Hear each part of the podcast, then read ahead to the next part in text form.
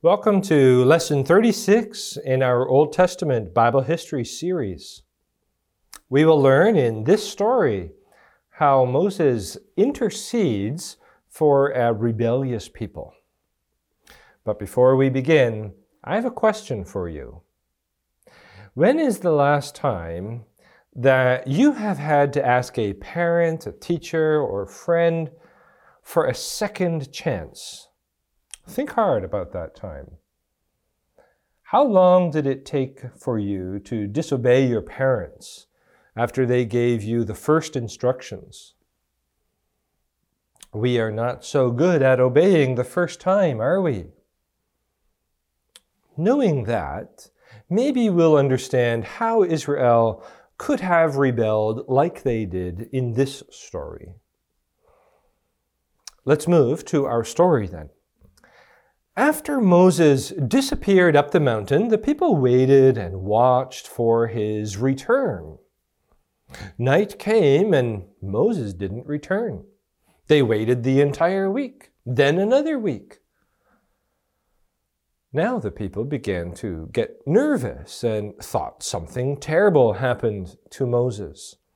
They were convinced that Moses had died the people sadly forgot that God was their deliverer and not Moses. The people went to Aaron with an idea. Aaron, they said, we have no idea what has happened to Moses and don't think he'll be coming back to guide us. Make us an image of God to go before us. Aaron weakly gives in to their demand. Aaron collects their golden jewelry. It's melted down and he carves a golden calf. The golden calf is placed on top of an altar. Aaron speaks to the people People of Israel, there is your God that brought you out of the land of Egypt. They planned a large religious feast for the next day. The people were starting a bad habit of looking at the customs of the nations around them and wanting to be like them. They wanted to have a God they could see. They wanted to dance around this idol at feasts. And so here they are. Soon the people are laughing and dancing and rejoicing and going in circles around this golden calf, singing this is our God who led us out of Egypt. Moses, in the meantime, has been up on the mountain for 40 days and 40 nights. God commands Moses, Descend the mountain, for the people have spoiled everything. They have made themselves a golden calf and are worshiping it. They can no longer be my people. Stand aside, Moses, so that I can destroy this people. I'll start over with you, Moses, and I'll make you into a great nation. Moses immediately fell to his knees with this news that God would start over with him and make him into a great nation. He fell to his knees, begging the Lord to show mercy to these people. He reminds God that these people belong to him. Their destruction would allow other nations to mock the one true God. O oh God, he prays, remember thy promises that thou hast made to Abraham, Isaac, and Jacob. Moses showed his faith in God by not trying to provide excuses about what this people did. But he reminds God of his great promises. God's promises are from God, so they are holy and unchanging. When Moses came down from the mountain and entered the camp, he could see the crowds of people bowing down before the golden calf, singing and dancing around this image. Moses was holding the two stone tables with the law written upon them, and suddenly he smashes them against the rocks.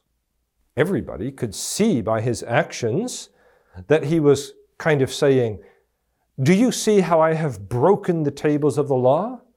You also have broken the covenant with the Lord. Moses walked straight for the golden calf and knocked it off its pedestal. He crushed the golden calf into powder and then into their water supply. The people were made to drink this water, showing that they had to accept the consequences of their sin. Aaron, sadly, offers a very weak explanation for all these events. Next, Moses boldly challenged the nation of Israel to step forward if they were on the Lord's side. The whole tribe of Levi had a clear conscience because they had not worshiped this image. Moses commanded the Levites to go through the camp and punish the people. That day, 3,000 of the people were put to death. The next morning, Moses talked to the people about this. He said, You have sinned against God. You are no longer deserving to be his people.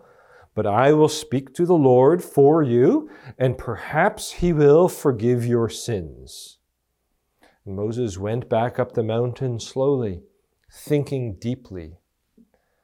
He was thinking constantly about the serious guilt that Israel had brought on themselves by rebelling against the God who had been so good to them. By this, we can tell that Moses really loved these people, and he was very worried about them. Moses was not a selfish leader. We can hear this when he prayed, Lord, put their guilt on me. Kill me for the sin of the people, but please forgive the people. This request is refused by the Lord. Moses could never pay for the sins of the people. He was a sinner too. Each person will have to bear or carry their own guilt. God announces that his presence will no longer go with Israel. You can imagine that any more rebellion by these people would end in their total destruction by God. God still mercifully promises them divine help to overcome their enemies. You can read this in the first few verses of chapter 33. In verse 7, it says that Moses took the tabernacle and pitched it outside of the camp. This is not the tabernacle that we have been learning about in the past couple of lessons. This was a tent where Moses would meet with God. When Moses entered this tent, the cloudy pillar of God's presence came down on top of it. Let's read verse 11. And the Lord spake unto Moses face to face, as a man speaketh unto his friend. This is really humbling because Moses has a direct conversation with God. Moses pleads with God to renew their covenant relationship. Moses intercedes for the people and reminds God that they are his covenant people. God reassures Moses that my presence shall go with thee, and I will give thee rest. Moses then asked to see God's glory. Moses was blessed to be able to see God as no one has seen him before. But even then, Moses was not able to look directly at God and live. As God's glory would pass by, then Moses would be protected by God in an opening of the rock. God would protect Moses from being consumed by the great majesty and power of God's glory. When God showed himself here, he reminded Moses of his mercy, his compassion, and his justice. God's mercy and his justice are two key characteristics of God, and We'll talk about them at the end of this lesson. Once more, God wrote the Ten Commandments on the two stone tables. When Moses came down the mountain again, the people could not stand to look at him. He had been so close to God that his face was shining with his glory. Moses had to cover his face with a veil. But the Israelites could hear him and they listened carefully. When they listened to Moses, they could hear something of the love of God for them. God forgave Israel in a way that was better than Moses. God loved Israel even more than Moses did. The Lord would give them new tables of the law. The Lord would still go with them to the promised land of Canaan after all. The people were still God's people, but they knew that they did not deserve to be. Let's draw a few connections here from this story to us today. Why did God include this story in the Bible? Let's just look at two things.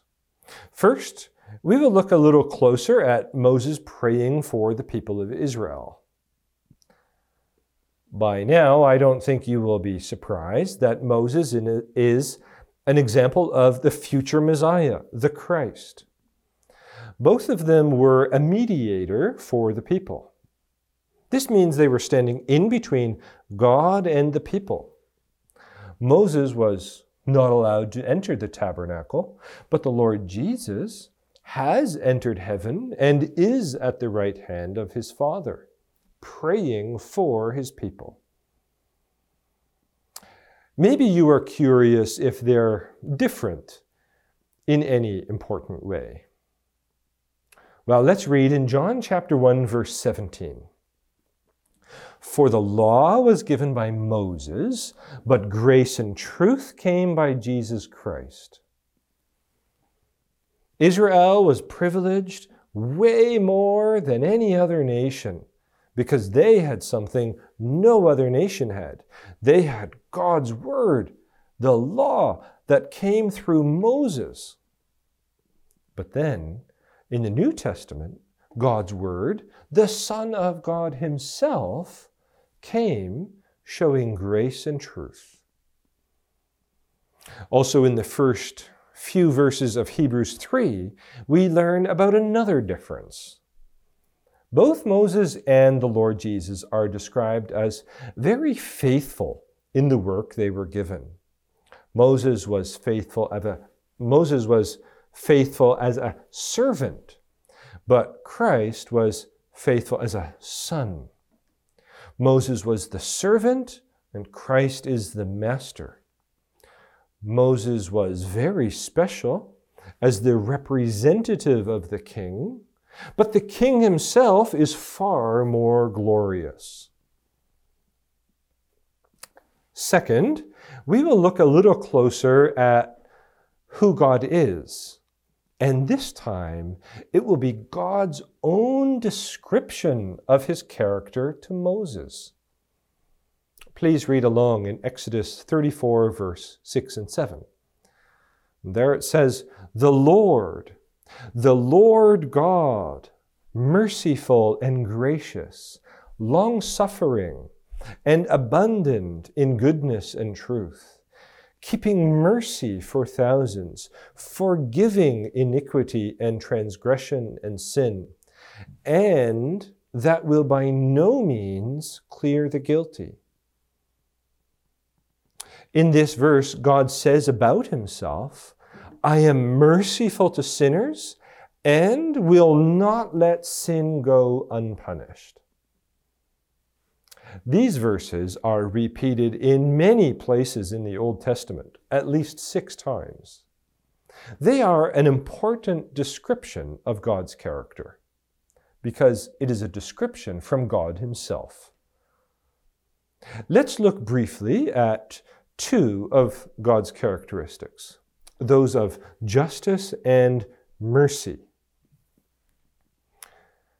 God's justice is clear in his law and in his actions. God, God's rewards and his punishments are perfectly right. Everything God does is fair. God's justice means that he punishes wickedness. God's justice also means that he rewards righteousness. God's grace and mercy are those characteristics that show God as compassionate and generous to sinners. God's grace and mercy protects sinners from his wrath and justice.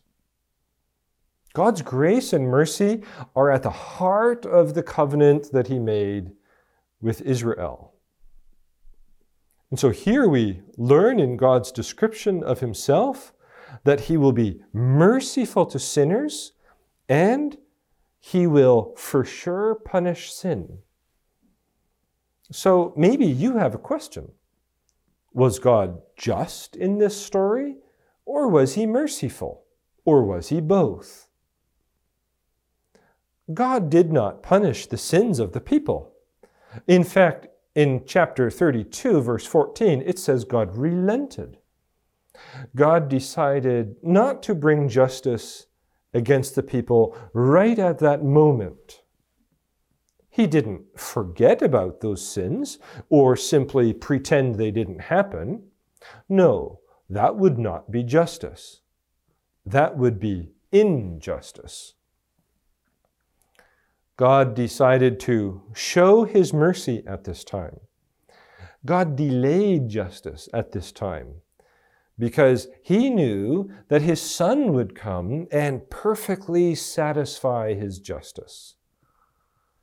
I think Romans 3, verse 26, is a hard verse to understand, but I want to read it with you to show you that this comes from the Bible. Let's read it together. Whom God hath set forth to be a propitiation through faith in his blood to declare his righteousness for the remission of sins that are past through the forbearance of God. To declare, I say, at this time his righteousness, that he might be just and the justifier of him which believeth in Jesus. Romans is hard, but it's true. Let me say it in my own way, especially at the end of this text where it says that he might be just and the justifier of him which believeth in Jesus. Let me try it in my own words. God's design in the death of his Son was so that God could be seen by everyone to be just or righteous. But the design was also so that God could be the one who justifies those who trust in his Son. Can I say it another way? How could God show mercy, grace, and love to these rebellious Israel sinners while still punishing their sin. God looked at the sins of Israel and knew he had to punish their sin. He just had to. He's holy. That punishment would completely consume them. But he also wanted to restore this people into a relationship with him, to show them his love and his grace. How could he do both? The answer is Jesus Christ and his life, death, and resurrection. Christ's death allowed God to be righteous because sin was punished. Christ's death also allows God to declare a believing sinner to be righteous. So, in this story, God's character is described both as just and merciful. And we have been witness to a wonderful display of God's grace and mercy toward his people Israel. This brings us to an end of our lessons on Exodus. This book is about a people being saved for God's glory. Our next book, Leviticus, will be about how God will allow this sinful, rebellious people to be in a good relationship with Him again.